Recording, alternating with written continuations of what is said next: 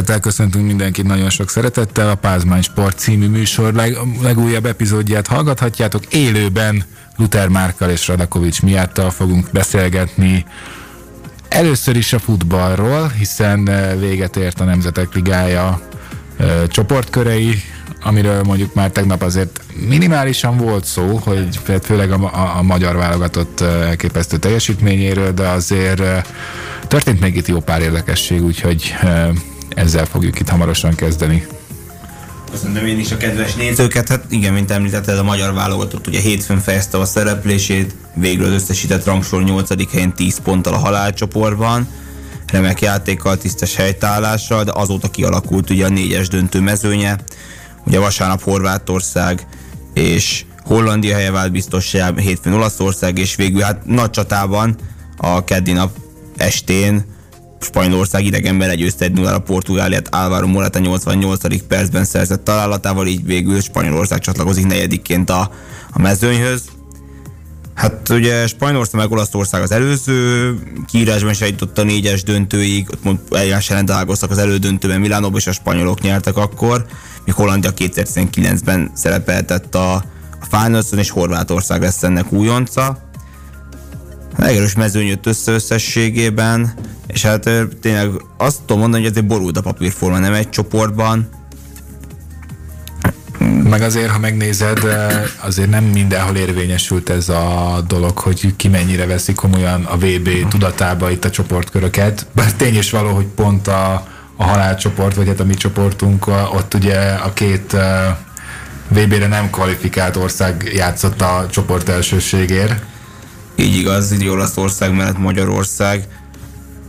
És hát jó kérdésem úgy az NL kapcsán, hogy vannak vélemények arra, hogy jobb, mint a barátságos meccsek, miközben annyira akár mégsem. Hát több tétje, legalább van némi tétje, ha azt veszünk. Hát tehát, hogy akár most csak főleg itt a nosztalgia nagyon előjött a magyar sikerek kapcsán, hogy ugye 2007-ben győztük le utoljára az olaszokat itthon, vagy hogy ugye az angolok ellen, hát a legendás 6-3, annak már olyan legendája van világszerte, miközben egyébként azok nem egy tét, nem, azoknak a mérkőzéseknek nem volt tétje. Barátságos találkozók voltak, és ugye most azóta, hogy most eleve most már inkább többször hívják felkészülési mérkőzéseknek ezeket, de most nem is ez a lényeg, hanem hogy egy ilyen Nemzetek Ligája nyilván eltörpül mondjuk egy EB-VB mellett, viszont mégiscsak több, mint hogyha azt mondod, hogy barátságos meccsek. Mert lehetne ugye pótselejtezőre kvalifikálni, tegyük hozzá, ez emiatt fontos amúgy a Nemzetek Ligája, valaki nem jutna ki egyeneságon, akkor azért jobb, aminél föntebb végez, ugye most a kalapbeosztás is ez alapján készítették el a labdarúgó Európa-bajnokság, ugye 2024-es torna selejtező, és a magyar csapat az elsőből várja majd az október 9-i sorsolást. Tehát emiatt nagyon fontos ez. És elmondhatjuk azt azért, hogy mondjuk azért ez olyan, tudod, hogy oké, első kalap, csak olyan erős csapatok kerültek második meg harmadik kalapba, hát ugyanúgy van benne egy szerencsefaktor szerintem. Vannak az ötödik kalapban, vannak például a szlovákok. Hát őket akarja szerintem mindenki abból a kalapból elkerülni. Van benne valami, igen. De olyan szempontból például meg tényleg tök jó, hogy van egy fix pótselejtezős hely, független attól, hogy milyen sorsolást kapnak majd, és esetleg ott hogy sikerül a szereplés. Hát ugye a csoport másodikként végeztünk, és hogyha megnézzük az összesített eredménylistáit a Nemzetek Ligájának, akkor gyakorlatilag összesítésben a 8. helyen található a magyar férfi labdarúgó válogatott. Hát legrosszabb csoport másodikként nyugodtan ki lehet mondani, de hát basszus, a halálcsoportban. Hát figyelj, szerintem az angolok voltak azok, akik úgy szerepeltek, amit mondjuk a magyaroktól vártak volna. Hát igen, egyet tőlünk voltak azt, hogy pofozógépet veszünk meg, hogy majd nulla lőrgól nulla ponttal, ugye, kedves hozzáértő emberkék idézőjelben. Hát ahhoz képest most remélem kevésbé alszotok nyugtan, de most nem akarok senkinek se odabökni, hogy említetted még nosztalgiába ezt, hogy legyőztük az angolokat, meg az olaszokat, és a németekkel kapcsolatban is előtték 2004-es barátságos meccs szinte, amikor Kazahsztánban Torgere Sándor duplával nyer 2-0-ra a magyar csapat, és most ezt ugyancsak 1-0-ra, de sikerült megismételni tétmérkőzésen, ezúttal Lipcsében, tehát tényleg olyan győzelmeket adott a magyar csapat, amelyre álmaimban se gondoltunk volna azt, hogy ugye 21. szeptemberében Anglia VB-selejtezőn nyer 4-0-ra Budapesten, aztán ezt 9 hónappal később Wolverhamptonban rúgjuk nekik vissza. És ne felejtsük el, de utóbbi nagyobb durranást. Persze. Igen, tehát de pont, persze, igen, pont jó, hogy sem mondtad, igen, mert hogy mind a kettő azért így tétmérkőzés, meg ugye azért arról beszélgetni, vagy ugye, amit pont Szalai Ádám is kiemelt, hogy ő nem feltétlen csak a búcsút látta abban a meccsben, hanem hogy neki ez egy csalódás, hogy nem sikerült a legjobb négy közé oda kerülni a rájátszásba, úgy, hogy gyakorlatilag 50 éve nem voltak négy között semmilyen tétmérkőzésen. 64-es Európa-bajnokságot írták fel, igen, nem, mondjuk a 60 éve 72 volt a magyar csapat úgy EB, hogy akkor még az csak egy 4-es döntő volt, igen, 72-es negyedik hely. Igen. Így igaz. Hát nagy esély lehetett volna, de szerintem most nem lehetünk csalódottak, ugye pont amiatt, hogy aki 10 pontot mondott volna, tuti aláírtuk volna. Hát, és az, hogy a magyar csapaté volt a legjobb gólkülönbség a csoportban, ez a plusz 3-as, 8-5 arányban plusz 3-as elképesztő volt, és hát ez a divízióban azt figyelem, hogy Franciaország pont, hogy bent tudott maradni, mindösszesen egyetlen mérkőzésüket tudták megnyerni, éppen Ausztria ellen az pont elég volt, és ugye a feljutók közül, aki még ugye 2020-ban harcolták ki az A-divíziós szereplést, csak Magyarország tudott bennmaradni. Csehország is mehet vissza a feladóhoz, még ugye hát Velsz egyetlen pontot szerzett, csak azonban érdekesség, hogy azt ugye Belgium ellen szerezték otthon, de mind az 5 másik meccsüket egyetlen góllal bukták el. Szóval lehetők voltak a legpehesebb csapat ennek a elkírásnak, ami az A-divíziót illeti. Vesz se volt ilyen szempontból nagyon könnyű csoportban, tehát jó, nyilván nem összehasonlítható a, mert mondjuk most pont a regnáló világbajnok az nem volt ott, csak az Európa bajnok, de hogy azért azt hiszem, talán láttam olyan videót a Haraszti Ádám, vagy hogy aki lényegében lehozta, hogy a két esélyes Németország és Anglia lehet a VB-n. Még mondjuk akkor ez a Nemzetek Ligája előtt volt, igen, azt nem hittem volna ő sem, hogy figyeljetek, ez olyan, amire szerintem senki sem gondolt így előzetesen, hogy akkor itt Németország meg Anglia lesz utolsó kettő, magyar csapat meg második, Olaszország első, tehát hogy Olaszok egy csúnya VB pótselejtezős kudarc után, hogy Macedóniától kaptak ki otthon már a pótselejtező elődöntőben egy Trajkovszki góllal, és el se jutottak addig, hogy Portugáliával mérkőzzenek meg a VB-ért. Ja, hát az volt a csúcs szerintem már, mint hogy a lejtmenetbe, ami az olasz válogatottat illeti, de egyébként az... Melyből a pokolba kb. De most hát legalább ezzel vigasztalódhatnak. Legyen az övék. A zsinórban második alkalommal marad le az olasz labdarúgó válogatott most már a világbajnokságról, mi pedig talán a 9. alkalommal ezt számolgattuk még tegnap össze. Igen, hát mondjuk egy... Talán 248 csapatos VB-n, vagy 16 európai lesz, így reálisabb lehet kijutni, ez a 13. Hát több. Hát ez a 3 egyrészt nem olyan sok látva, ha Olaszország lemaradhat róla. Főleg, ha arányaiban megnézzük, akkor... Arányaiban eddig sem volt szerintem jó. Tehát azért most nem akarom leszólni ezeket a dolgokat, de nézzük már meg, hogy milyen színvonalon játszik mondjuk a legjobb európai, meg a legjobb ázsiai csapat, és akkor elkezdünk visszafelé menni, és igazából azt vesszük észre, hogy... az a baj, hogy nyilván nem, máshogy nem találkoznának egymás ellen ezek a csapatok, csak a VB-n. Mert ugye a nemzeti válogatottak így a... Barátságos meccseket is leginkább Európán belüli csapatokkal. Hát igen, legtöbbször, bár most azt vettem észre, hogy voltak olyan amerikai, meg ázsiai válogatottak, akik ugye Európába jöttek játszani. Még Argentina az mondjuk az USA-ban fogadta most ellenfeleit, egyet Miami-Velszak, egyet meg a New York-i Red Bulls arénában. Az argentin-brazil meccs ugye elmaradt végül. De egyébként azért Dél-Amerikában még vannak olyan csapatok, tehát akár az argentin, akár a brazil válogatottra mond, azért az őket Chile, Uruguay, tehát hogy ott azért vannak olyan csapatok, akik azért tudnak VB-t nyerni, meg ott lehetnek az esélyesek között. Nyilván nem fog gyakran előfordulni, azt hiszem, talán a legutóbbi dél-amerikai az a Brazília volt 2002-ben, igen, aki VB-t nyert. Tehát hogy azért az se egy ilyen hűde gyakran előforduló dolog, hiszen már annak is 20 éve, de hogy azért mégis ott vannak ilyenek, de most egy, mit tudom én, Korea, Japán, hazai rendezésű VB-n pont oda jutottak úgy, ahogy. Hát Koreát leginkább, igen. Igen, de azon kívül most akkor ott mit? De egyébként annyira furcsa belegondolni, hogy 2022. szeptember 28-át írunk, és még mindig nem vagyunk túl az idei labdarúgó világbajnokságon, de hát ez ugye... Hát furcsa, nagyon furcsa tényleg belegondolni, és hát szokjuk a gondolatot szerintem, és akkor így hangolódjunk rá minden tekintetben. Folytatódik tehát az élő műsorunk itt a Pázmány Rádióban, a Pázmány Sport című műsor keretében.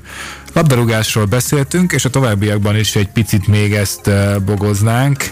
Egész pontosan, furán hangzik, hogy a magyar válogatottról vissza kell ugrani a B-ligára, de hát lényegében most ez fog történni, ugye miatt?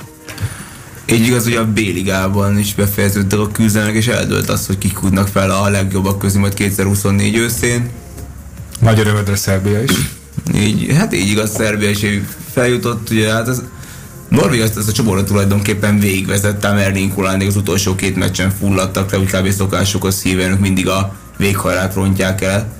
Szerbia ismét meglepte őket Oszlóban, meg hát ugye előtte Szlovénia is, ugye fix utolsónak elkönyve Szlovénia lept fel őket Ljubljanában. Ugye Szerbia igazi vezérük volt Aleksandar Mitrovic és Dusan Vlahovic is. Hát Szerbia most a skandináv csapatokat szépen kinyírták, ugye 4-1-es Svédország elleni siker után egy 2-0-ás Norvégia ellen. És a Svédország az, amely a magyar csapat ellentétes utat jár be, ugye 2020 őszén az A-ligában voltak, idén a B-ligában, aztán 24-ben már a C-ligában léphetnek pályára, szépen lefelé, most már ugye Zlatan Ibrahimović nélkül. 30 csoportot végül Bosznia-Hercegovina nyerte meg, ránézése megérdemelten, és hát végül a nagy csatában... Én finnektől vártam volna itt ebben a csoportban, ugye előzetesen. Hát, Finnország ugye az, hogy kim volt az EB-n, ők azért ugyan mutatták az utóbbi évben, hogy fejlődtek azért egy kicsikét, hát most végül is nem tudtak még feljebb lépni, ugye, még 2018 őszén a magyar csapatot megelőzve jutottak fel a C-ligából a B-be, hát most úgy néz ki, hogy a B-ben benragadnak egyelőre. Viszont Románia az, akik ilyen nagy lendületet mondanak így az újságírós, hogy most, hogy a magyar válogatott már a NR rájátszását ostrom, hogy még a román csapat meg megy a C-divízióba. Hát nehéz erre mit mondani, most talán ott valahogyan nincs meg az a játékos keret, mint pár éve. Persze volt egy utánpótlás csapatuk, akik még pedig az 21-es, akik 2019-ben Európa-bajnoki negyedikek lettek, és ott voltak az olimpián is közülük sokan tavaly Tokióban. Hát egyedülre most nem akar úgy menni, tehát nincs annyi topligás játékosuk, mondjuk úgy. Montenegro pedig hát végül hát jobb gólkülönbséget maradt bent. A román-bosnyák meccsen volt egy kis balhé, ugye a két szurkoló tábor között, amikor az egyik fél Szerbiát kezdte éltetni, a másik ugye Magyarország éltetésével válaszolt. Volt egy kis csetepaté, de meglátjuk az UEFA, ez mit fog szólni. Amit nem tudom, tegnap beszélgettetek le róla, ugye, ha már így a szurkolói dolgok szóba jöttek, hogy egyébként én nekem tök pozitív csalódás volt a magyar-olasz meccs szurkolói hangulata, tehát nem tudom, hogy a válogatott teszi ezt, vagy mitől, de tehát ahhoz képest, hogy mondjuk a német-magyarom mi volt, pedig azért a német szurkolók nem feltétlenül rasszizmusról voltak eddig a híresek. Hát igen, akik mondjuk úgy eddig képet szerettek volna mutatni és dumálni, most azok is beleestek a csapdába. Lásd angolok júniusban, meg a németek egy része is még ugye múlt pénteken. A magyar szurkolók azért tényleg így az, hogy talán más elbírálás mutat egyes országok felé. Most az elbírálás az egy dolog, de azért tegyük hozzá, hogy azért a magyar szurkolók sem voltak mindig ilyenek, tehát azért a magyar-angolon, ami ott... Hát igen, volt sajnos olyan, volt egy mondjuk 80-100 ember, 60 ezerből, aki nem bírt viselkedni, az dobált be porrakat, meg mindent. A kemény magó ráadásul, vagyis ott a Kárpátián brigádból. Végül a Kárpátián brigád is figyelmezteti ők is amúgy, nem csak hogy a szövetség oldalán látunk a játékosoktól erre vonatkozó felhívásokat, hogy viselkedjünk, ne dobálózzunk, stb. Hozzáteszem, kiprovokálta az olaszok játékosa.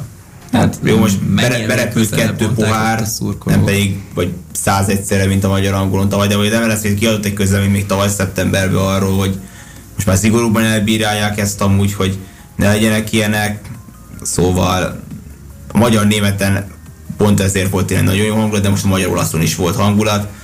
Nyilván, ha ennyien vannak egy meccsen, benne van az, hogy lesznek pár, akik nem tudnak viselkedni, persze. Vagy túlítták magukat. Vagy igen. És nem darts versenyről beszélünk. Érdekes hasonlat. Azért mondom, hogy ott is helytálló lehet ez a mondat. Érdekes hasonlat, de mindenképpen... Na mindegy, ez csak ilyen kitérőnek jutott eszembe így erről a dologról, mert mostanában minden sportág nem nagyon élesen szóba kerülnek ezek a szurkolói dolgok, és így azért... Igen, fontos volt megemlíteni. Abszolút, viszont kanyarodjunk szerintem vissza ugye a B-ligára még, hogy ugye emeljük Izraeltól, tényleg nagyon fejlődő alapdarúgás, úgy 19-es csapatok a szervédőt. Itt a kiesés veszélye az nem volt meg úgy. Hát én, hogy Oroszországot kizárták innen, azonban Izrael szépen magabiztosan nyerte meg ezt a csoportot. Az A-ligában játszott egy olyan vállalatot, amely utoljára 1970-es világbajnokságon nyert nagy tornán. Lehet 24-ben látjuk őket EB-n. Hát akkor ne Európába próbálkozzam kijutni. Most ez csúnya mondat, tudom, de... Izraelről megosztóak a véleményeket téren, az biztos. Főleg a bosnyákok mit szólnának, mondjuk ez. Nem, most nem akartam Izrael ellen beszélni semmilyen szempontból, csak az, hogy tényleg... Fejlődik a fociuk. Tehát, hogy az tény, hogy fejlődik. De most tényleg eljutottunk arra a szintig, hogyha itt még... Ha már játékosokat honosítják, akkor az országok is elkezdik magukat kontinensen honosítani, és így, mert egyébként most... Európásítani. Vagy, hát igen, de hogy most például ott van akár most Törökország jut például eszembe, ami szintén ugye mindig Európához akar tartozni, most nem csak sportban, hanem úgy minden téren, de egyébként most ha ki akarna jutni a 2026-os foci VB-re, akkor lehet, hogy az ázsiai is elejtezőn nagyobb esélye lenne, mint az európain. Hát van rá esély, igen. Az Ázsiában is vannak szupercsapatok, viszont az egyes csoport itt, ugye a Skócia és Ukrajna versenytek, és hát azt mondhatjuk, hogy végül Skócia visszatott vágni a júniusi EB-pósi rejtezőért Ukrajnának, és hát végül a skótok azok, akik majd A-ligába szerepelhetnek. Görményország visszaesett a C-be, hát ők bajukban azért lefejlődtek a csoportból, főleg úgyhogy soha inkább pár rossz, bármennyire is jól indított az örmény válogatottnál, ugye utóbbi hónapokban egy évben nagyon szétesett a csapat. Ja, az örmények. Hát az egy győzelmük volt, igen. Hát az kevés ide. Hát, ha sok döntetlen van mellette, akkor bemaradás az elég lenne, de szóval, igen. Hát a B-ligáról így ennyit, és biztos, hogy minden négy csapatnak kemény dolga lesz majd az elban 2 év múlva. Ez a C-ben ugye a Törökország meg Görögország nagyon kiemelkedtek, ez várható volt.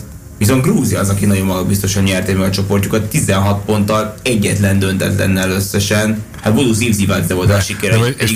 De most nézd meg Észak-Macedóniát, ott a C-liga, tehát a C-ligából is majdnem, hát jó nem majdnem, mert az egy Gibraltár kilógott, de hogy tehát esélye nem volt mondjuk följutni a B-be. Hát nagyon nem tudom. De a VB-selejtezőn meg megverték az olaszokat, akik így meg esélyük nem volt kijutni. Egy meccs sem volt gyakorlatilag, itt azért vívtak egymással 6 darab mérkőzést, ebből ugye mondjuk 2 Gibraltár ellen volt, és se felejtsük el. Hát persze, itt várt volt Gibraltár lesz, aki meg play-outot fog játszani, de az, hogy Bulgária megelőzi a Macedóniát, erre nem számítottam volna, de hogy Grúzia ilyen simán nyer, főleg úgy, hogy ott elindult a fociba, abszolút egy bizonyos fejlődés, hogy már akár ki, messze nem is hívhatnánk.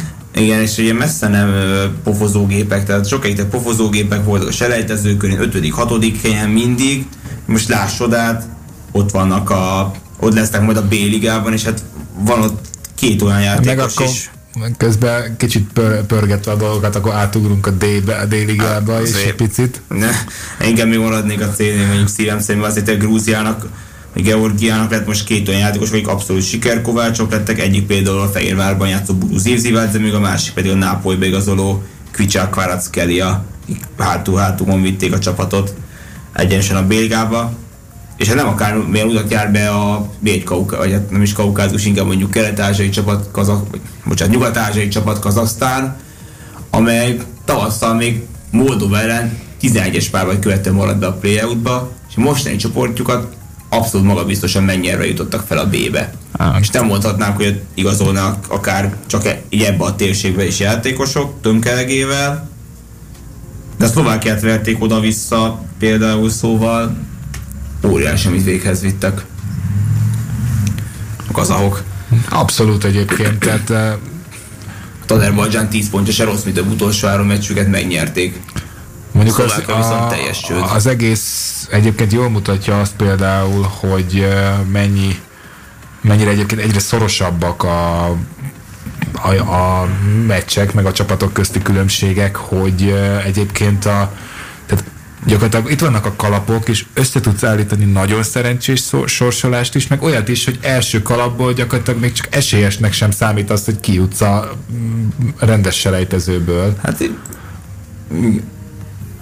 tehát, hogy most a magyar válogatottra utaltam egy picit vissza, Igen, hogy negyedik kalapból váltunk, most meg másodikból fogja 24 őszi kiírást. De még az, hogy melyik kalap, az egy dolog, csak azt mondom, hogy első kalapból tudsz melléjük olyanokat sorsolni, hogy továbbra se számítsanak első számú esélyesnek. Így igaz. Tehát egyébként, és egyébként, hogyha most itt ezeket a rózsaszín szemüvegeket levesztük, és így a futball egészére nézünk globálisan, akkor ez egyébként egy tök jó irány.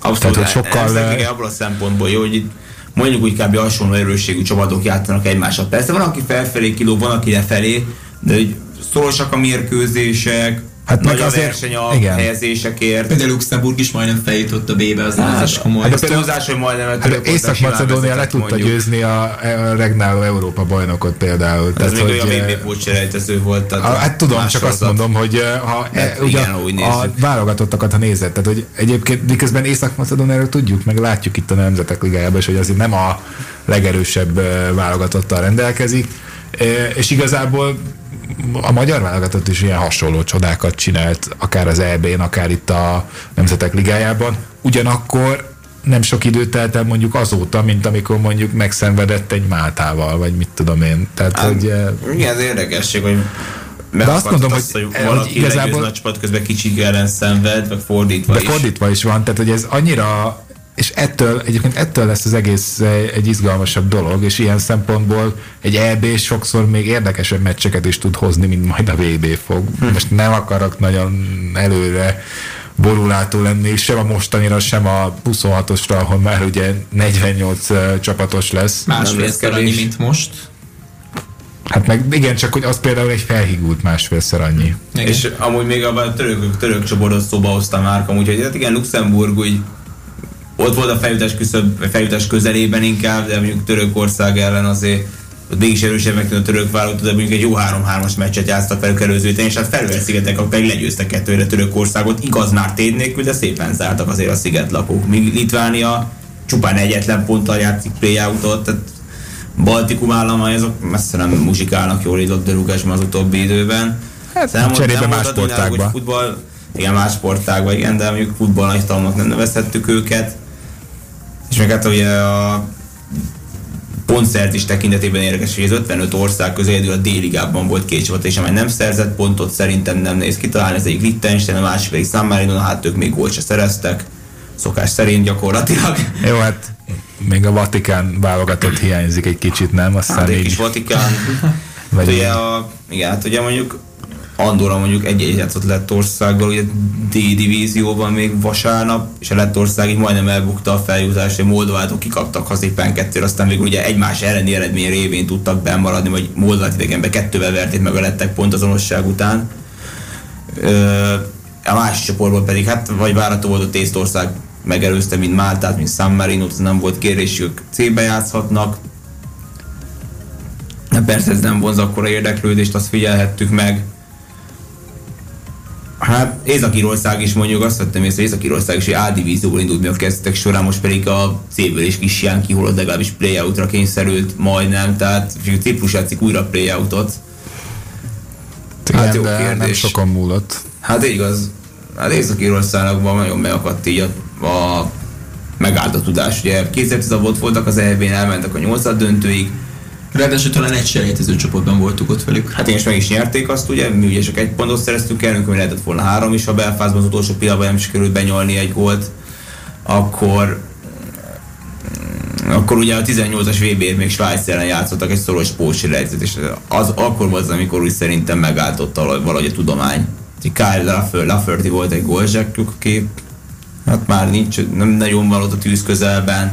Végrig sem úgy, aki meg a szurkolók is nagyon éltetek a Végrigs on Fire című rigmussal. Hát most már talán ott is már volt egy jobb csapat, jobb játékosokkal, és hát egyszerűen az idő eljárhatott felettük. Nem tudták őket pótolni.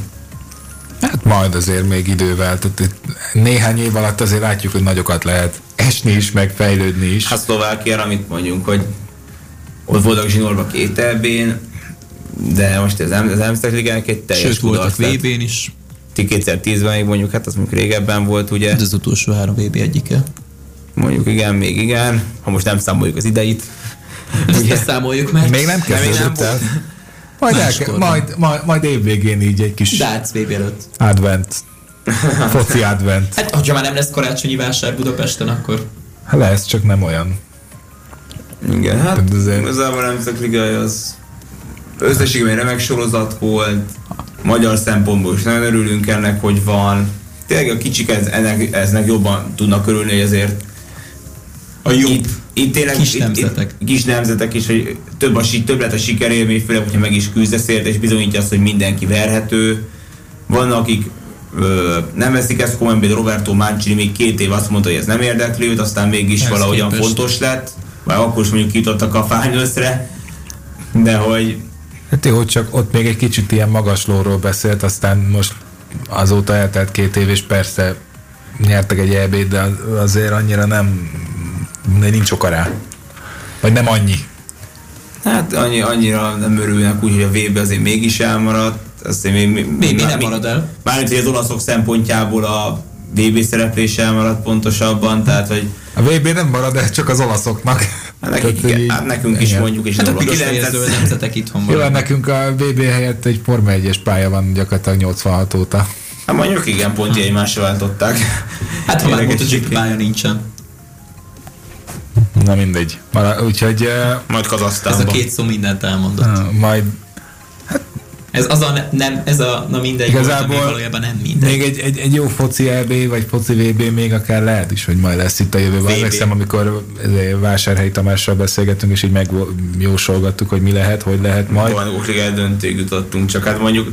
Nem is azt mondtam, hogy az elkövetkező 20 éven belül, de igen, hát ez még nagyon távoli jövő. A VB már szerencsére nem annyira, tehát már ugye kettő hónap sincs hátra addig. Így igaz. Úgyhogy... Lesz egy pár nagy sportesemény, akik miért készítik. A női kézilabda november 4-től 20-ig, hát a kézilabda majd a kézisblogban, és hát a magyar válogatott pedig ugye novemberben játszik még 2 mérkőzés, 10-én Luxemburggal idegenben, 20-án Görögországgal, hazaiban a Puskás Alján, a Zsuzsák Balázsnak ez utóbbi lesz a búcsú meccs, és érdekesség, hogy egyelőre még társústartó Zsuzsák Balázs, aki 108 alkalommal szerepelt a nemzeti csapatban, szintúgy, mint Király Gábor, éppen Görögország nem mutatkozott még be 2007-ben a magyar nemzeti válogatottban.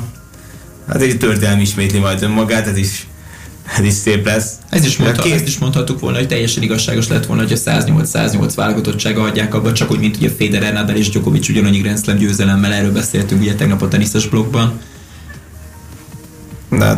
Az ezt nehéz kiszámolni, hogy annyi legyen. Ugyanannyi legyen, nem is lesz ugyanannyi most már, ugye így hivatalosan nem lehet. Mármint, hogy a tenisz, de visszaugorva egy picit. Hát maradva ennél a labdarúgó kérdésnél, most ez így, ugye eleve már, tehát a Zsuzsák távozása is, vagy hogy nem került be a válogatottba, ugye most már egy jó ideje, egy érdekes körülmény, vagy szempontok szerint alakult így.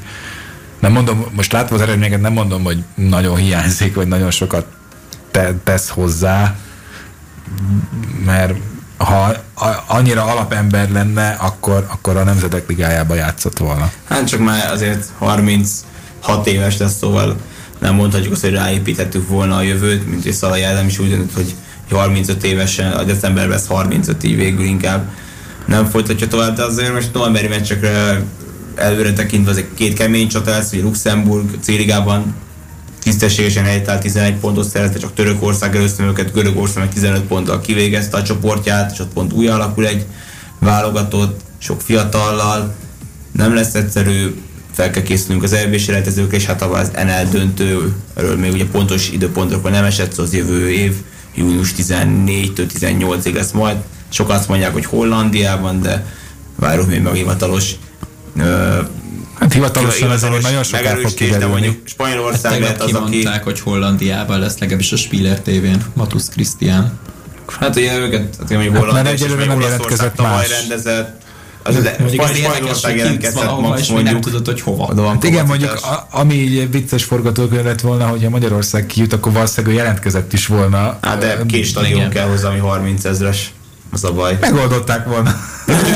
Aki azt mondta, hogy még egy 60 000 stadiont építenének, szóval... Szívesen mindegy, maradjunk annyiban, így kívánjuk azt az egész focinak, hogy csartson örökké.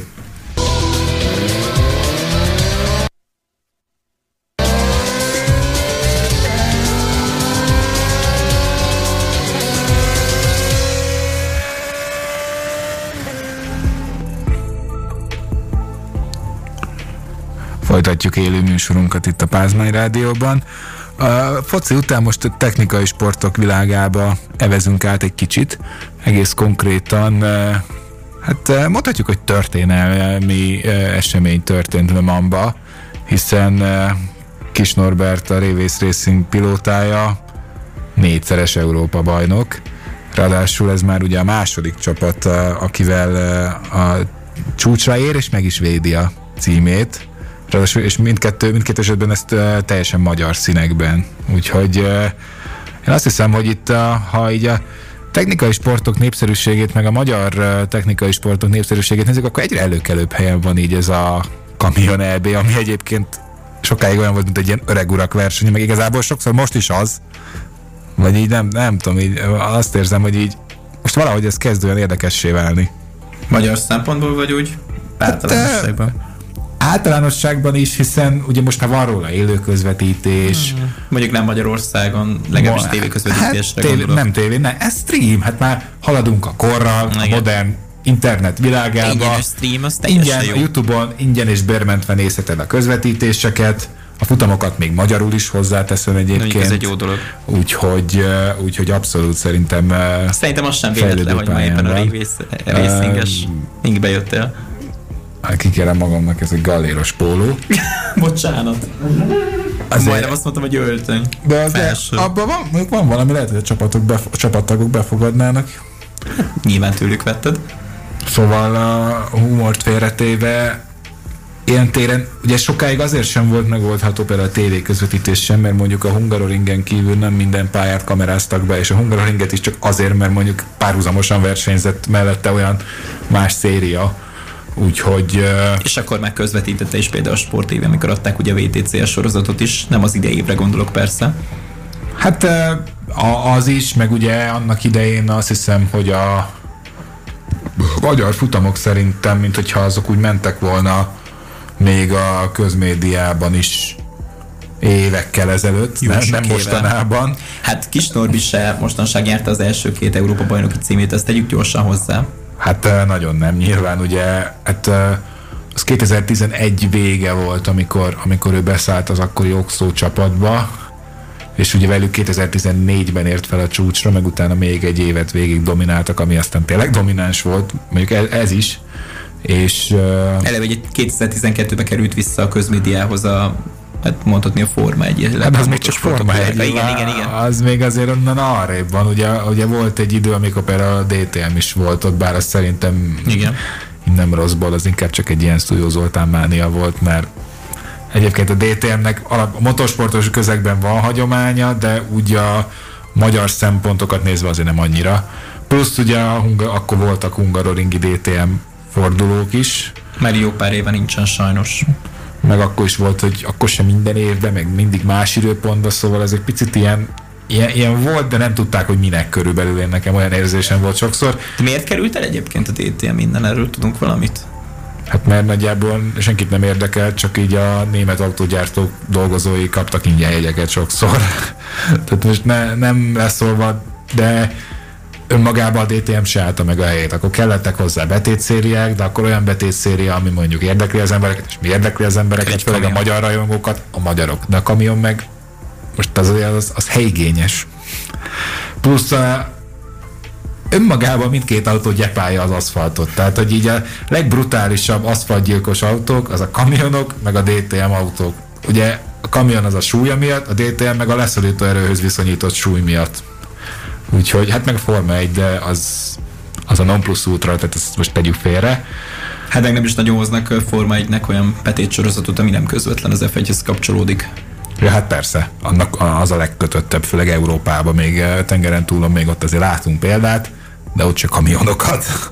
Tehát ez egy kicsit ilyen... Talán egyszer V8 Supercars volt már bőrben. Hát de az is még inkább ez a GT vagy túrautó kategória, úgyhogy inkább túrautó. Mégis, szóval maradva a kamionoknál ez inkább egy kicsit olyan, mint hogyha így vannak a küzdősportok, és akkor vannak ezek a nagyon ilyen alternatív sportágak, mint mondjuk mit tudom én, a szumó, meg ezek a nehéz súlyú küzdelmek. Tehát, hogy valahol a kamion is ez a kategória, mert egyébként tehát senkitől nem hallod az gyerekkorában, hogy én kamionversenyző akarok lenni. Tehát akkor még kamionsofőr akarsz lenni inkább, és akkor mész. Vinni az árukat. Igen, tehát hogy ha megkérdez egy kisgyereket, hogy akar-e kamiont vezetni, akkor nem a Kis Norbi kamionja jut eszébe. Jó, most már lehet, de hogy úgy normál esetben azért nem ezek a versenykamionok jutnak elsőre eszedbe, mint versenyautók. De gondoljunk gyorsan bele, hogy Kis Norbi gyerekkorában sem hiszem, hogy ez lehetett az álma, hogy ő 4-szeres kamion Európa bajnok lesz, vagy egyáltalán kamionversenyző lesz. Hát gondolom, de nyilván aztán most már azért ez így egy tök jó dolog, meg végülis azóta már meg ugye van jogosítvány a rendes kamionra is, tehát igazából, hogyha így megunja a versenyzői karriert, akkor simán átmehet fuvarozónak még egy pár évre.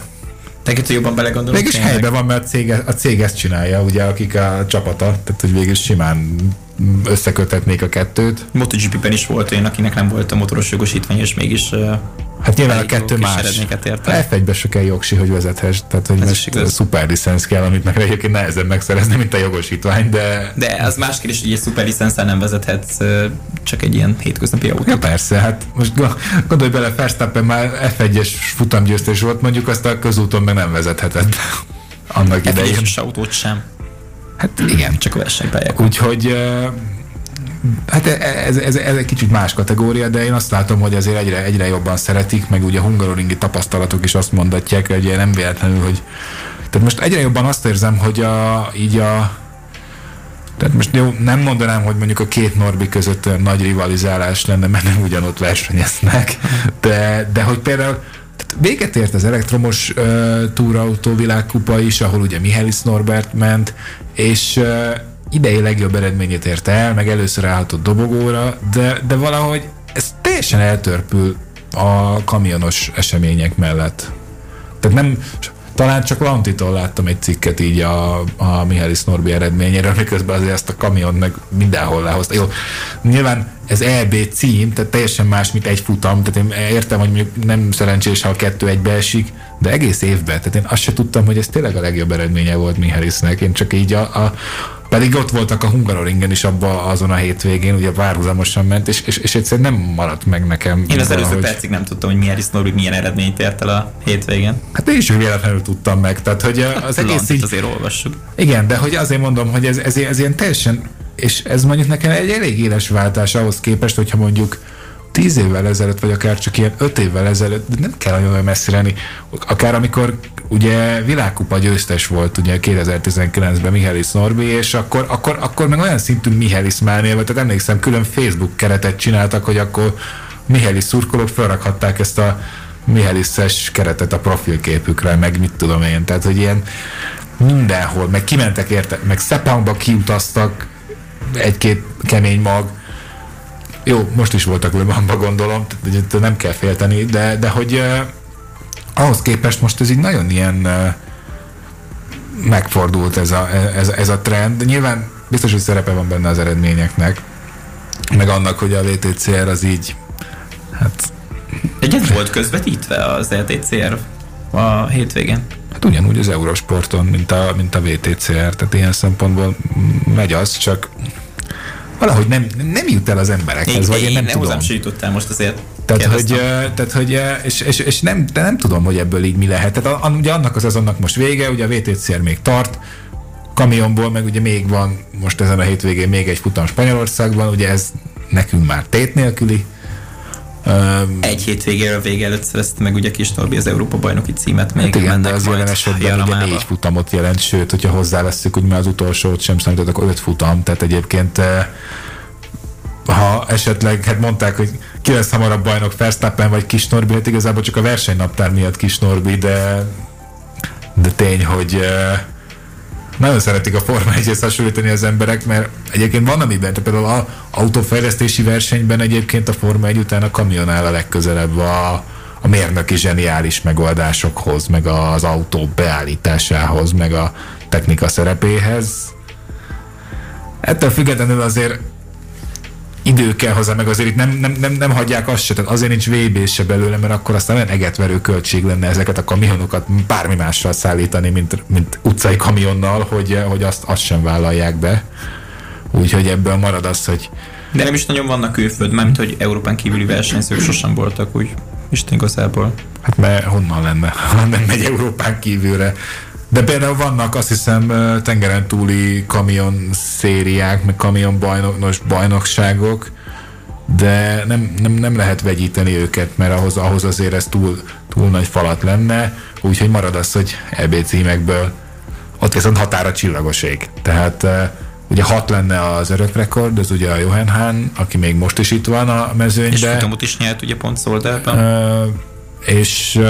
Sőt, és a rekord, ahhoz, hogy mondjuk Kis Norbi legyen, és akkor zárjuk ezzel a gondolat, mert hogy Kis Norbi nem csak színekben, hanem eredményekben és a kamionversenyzés Schumacher-e legyen, ugye ahhoz el kell érni azt a hetet, amivel ugyanúgy egyeduralkodójává válna és meghatározójává lehetne ennek a sportágnak. És ez hihetetlen volt, 2 olyan hétvége is ebben az évben, amikor 3 futamot nyert eddig.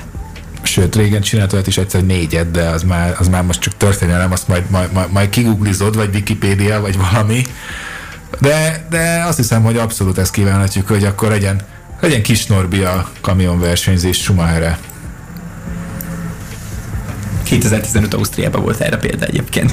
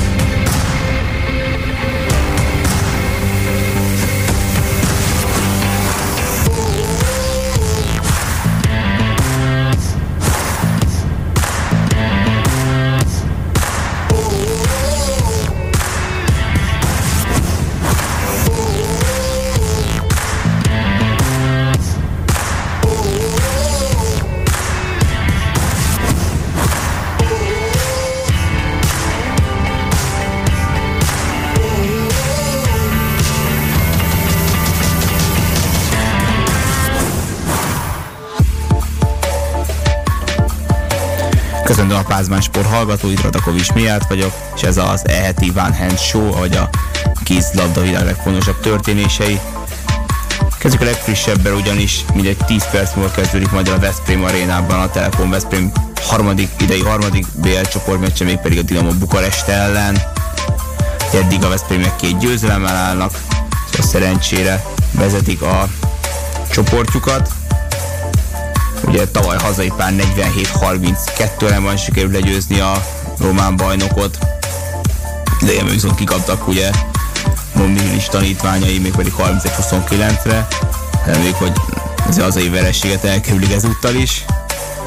Szóval meg kéne szerezni ezt a harmadik győzelmet, a Bukarest eddig egyébként 1 ponttal, még a GOG-val tudtak x-elni idegenben előző héten. Papírforma veszprémi sikert ígér, szóval az építőnek azért illene hoznunk ezt a találkozót. Érdekes lesz ez a mérkőzés egy olyan szempontból, hogy a veszprémiek egykori román beállósának, Márián Kozmának az édesapja ellátogat majd erre a találkozóra, hogy Márián Kozmát meggyilkolták korábban egy szórakozó helyen, még 2009-ben. Lesz majd megemlékezés is. A meccs közben is ugye a találkozó 8. percében majd a lelátón mindenki fel fog állni, és 1 perc néma csenddel fognak emlékezni az Veszprémnek egykori beállósára, és a találkozó után pedig a Márián Kozma szobránál lesz megemlékezés. Tekintsünk át holnapra, amikor Szegedi a Kiel vendége lesz majd 18:45-től. Egyik csapat sem brillírozik eddig idén ebben a sorozatban. A szegediek pont nélkül állnak, ugye a Barcelonától meg a Nantól is kaptak, a Kielnek pedig 2 pontja, vagy az Elverumot otthon legyőzték, azonban a Celjétől kikaptak idegenben 38-36-ra előző héten.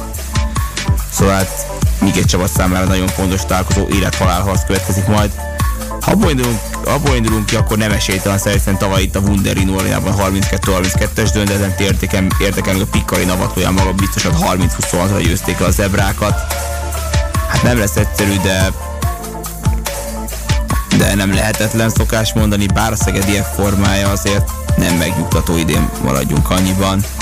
Kirek ugye hosszú időre veszítették egyik jobb szélsőjüket Sven Érihett térsérülés miatt, de biztosan nem marad majd erről a találkozóról. Reméljük, hogy azért a kékek most már rátérnek a helyes útra és elindulnak előre felé. Az férfi Európa Ligában keddi nap folyamán rendezték meg a csoportkörbe jutásért zajló párharcok első mérkőzését, és hát ugye mindkét magyar csapat ilyen vereséget szenved, de nincs reménytelen helyzetben. A Fradi az Steaua ellen 33-31-re kapott ki idegenben, volt nagyobb hátrányban is a mérkőzés során, de Pásztor is együttese végül is mondjuk azt, hogy látótávolságon belőle került, mégpedig remek egyéni teljesítmények révén. Ugye Bújosó Bendegúz talált be 9 alkalommal, így Csörgő Kristóf pedig 8-szor is bevette a románok kapuját, ők ketten úgy a csapat élére álltak, reméljük, hogy egy hét múlva az egy Gyula arénában továbbjutást ünnepel majd a zöldfehér együttes. Még ugye a Fehérbál Veszprém nem valós szégyen Franciaországban Sembőri együttes ellen 29-25-re kapta a kikonkoly csapat tanítványait, de Pulai Gábor 10-szer is betálljuk, azért már inkább úgy csapatként funkcionáltak a statisztika alapján. De hát 4 gól, egy fiatal együttesről van szó, ugye a Veszprémek szemében nem lehetetlen behozni. Reméljük, egy tisztes helytállás akkor is meg lesz azért majd egy hét múlva. Október 4-én rendezik meg a visszavágókat. A Fehérbál Veszprémek 17 órától fogadja a Sembőri együttesét, még a Fradi 18-45-től, minden igaz a sportévben délőben adja mindkét találkozót, bár pedig hazaiakat érte. A nőknél azonban nem lettünk boldogok ezen a hétvégén, hát főleg a Győr esetén, de hát a fradisták sem vigasztalódhattak. Ugye a Ferencvárosiak játszottak hamarabb, ugye szombatin a folyamán, ők ugye a Brest együttesét fogadták Érden, és hát szoros meccsen 21-20-as vereséget szenvedtek el Gábor tanítványai azonban. Hát a találkozót nagyon rosszul kezdték, tehát az elején olyan hátrányba kerültek, hogy nem lett volna az könnyű behozni. Ugye 8-2 is volt a Brestnek, tegyük hozzá 14. percben. De szerencsére már az első félidő végén már azért visszajöttek az ötfélre találkozóban, a másodikban pedig félből sikerült is kiegyenlíteni, de a vesztést egyszer se tudták átvenni a hazaiak. Hát viszont nem tudok mit kezdeni a Brestben szereplő Gyurgyina Jaukovicsra, aki 12 alkalommal talál a csapatai góljának több mint felét ő szerezte, a Fradinai Kluiber Katrin 8 találatot lehet kiemelni. A jobban Ferencváros támadójátéka nagyon gyengedve a szezonban, ugye 3 meccsen 67 szerzett gól, ez meccsenként 22-re jön ki, ami nagyon kevés lesz. Tehát ennyi lőtt góllal ritkán lehet megnyerni egy találkozót. És hát a Fradinál még a sorozatból gyakorlatilag teljes mérben kilógobányik most is többször, talán pedig 74 alkalmatok, hogy minden meccsen kaptak kb. 40-et. Más kérdés az, de nincs mese ennél. Sokkal, de sokkal több, és most itt a válogatott szünet, így Elek Gábornak át kell gondolni azt, hogy a támadó szekcióban ki az, aki fel tudjon zárkózni Kluber Katrin mellett, és Szőlősi Zácsik Szabdra már adott életje lett magáról, de hát valójában kissé későn ébredt fel. De ami még ilyen döntő momentum volt, egy Kluiber Katrinka 5-7-ese ugye az utolsó percben döntetlen állásnál, amit Kleopász Dárlő viszonylag magabiztosan védett. Hát ilyen nem fog beleférni az egészen biztos. 2 pontos a Fradi, mint ugye csoportjában 3 másik csapat is, de következő találkozó már mindenképpen nyerni kell majd. Zöldférek majd a Krim Jugenoz látogatnak október 9-én vasárnap a szünet után. Azonban történelmi mérkőzést láthatok azok, akik ugye mindegy 2 órával később az Audi Arénában látogattak ki, ugyanis a Győr kikapott hazépen 28-24-re a Metz ellen, és hát 2015. október után szenvedtek ismét hazai pár az Audi Arénában a vereséget a Bajnok Ligában, akkor még a Mitchell nyert 26-21-re, és hát azt a sikert rátélhette akkor még a Dán csapat mezében a Metz jelenlegi Dányóbbá tövé Luis Burgor, ugye most 3 gólt szerzett szombaton. Egyszerűen Chloé Valentini volt egészen hihetetlen héttel alatt. A Győrnő és Tino Fedelt veszítették el néhány hét alatt, meglátszott a csapatjátékán. Nem akart egyszerűen úgy menni, olyan szokott a győrieknek. Jellemett Tánszem volt 5 a legeredményesebb. Nagyon kiemelkedőnek nem nevezhető. Győrek meg egy nagyon hamar sok gólos hátrányba kerültek, hát nagyon sok technikai hibát követtek, ez pedig megbosszult a magát, és csak futottak az eredmény után. Reméljük, hogy ez tényleg a Győrnek ez volt az első és utolsó ilyen találkozója, amikor ennyire mondjuk ugye szerepeltek, főleg hazai pályán. Tehát inkább ekkor jön még egy rosszabb mérkőzés, mint tavasszal a kieséses szakaszban, és Oftál pótlását azt mindenképpen jobban kell kezelni, ez egészen biztos. Persze csalódottságra így sincs annyira ok, hiszen ugye győriek 4 pont állnak a csoportban, ugye a Metz meg a Rapid is 5, tehát hogy nagyon szoros ez a csoport, egyelőre semmi sem dőlt még el, sok van még hátra, és hát viszonylag különnek ígérkezik, majd a következő mérkőzésük majd október 9-én az eddig pont nélkül a Lokomotiva Zágrávot fogadják majd az Audi arénában. Hát Szászlónak is egy lehet a vége, de említsük meg azt, hogy mi vár még ránk ezen a héten. Ugye a női váltószünet következik, mégpedig a Szlovénia ellen fognak játszani a Wolverhampton tanítvány, mert szeptember 29-én csütörtökön, Szerbiában és október 1-én szombaton 17:30-kor Ljubljanában. Utóbbi találkozó, tehát a szombati majd élőben közvetíti az NN Sport Plus. És hát közben jött ki egy menetrend ugye az EB előtti felkészülés meccskor, Tatabányán október 29-én Romániát, 31-én Németország fogjuk, aztán megjön novemberben az EB, de ez még odév van. És azt mondja, hogy Nadine esett ki a keretből koronavírus fertőzés, mert még Szemerei Zsófi pedig megsérült. Reméljük, hogy megtalál meg lesz a legjobb keret, akik kell ki lehet állni az EB-n, és lesz még egy téves meccs a férfiaknál, ugye szombaton majd 19:30-kor a Szeged fogadja a Ferencvárost, egyből a női válogatott meccse után, ezt majd ugye ezt is az Enni Sport Pluszon lehet majd élőben követni. A Kánthárigában ugye mostani héten is voltak tévés, mert csak én a Telekom Veszprém Tatabányát tudnám kiemelni, mert 41-30-re nyertek meg a veszprémiek, bár a Bányát is nagyon erősen kezdett. Ugye az első negyed órában tulajdonképpen uralták a játékot Győri Matyék, és bocsánat, 42-32-re nyert a Veszprém, de remekül játszott a Bányász is nagyon sokáig. Aztán a második fél időn persze kijött a különbség, Monbéli csapata a kispadról beszállók révén, meg a bővebb keret révén nyerni tudott, de az Tatabánya simán harmadik lett, hogyha így folytatja ezt. Voltak sajnos a meccsen olyan jelentek, amelyek nem sportpályára, illetve gondolok itt kakaskodásokra. Reméljük, hogy máskor inkább a kézlabda ezt a főszerep, ugyanis van néhány játékos, akiknek inkább arra kéne jobban figyelnie, nem pedig verekedésekkel jeleskedve. Bízunk abban, hogy hamarosan kezdő Veszprém Bukarest meccs majd békés lesz, sőt most kezdődött el. És hát remek, és hát vidámabb hetünk lesz klubcsapataink szempontjából, mint az előző volt. Ennyi volt erre a hétre a Van Henshow, jövő héten ismét jelentkezünk.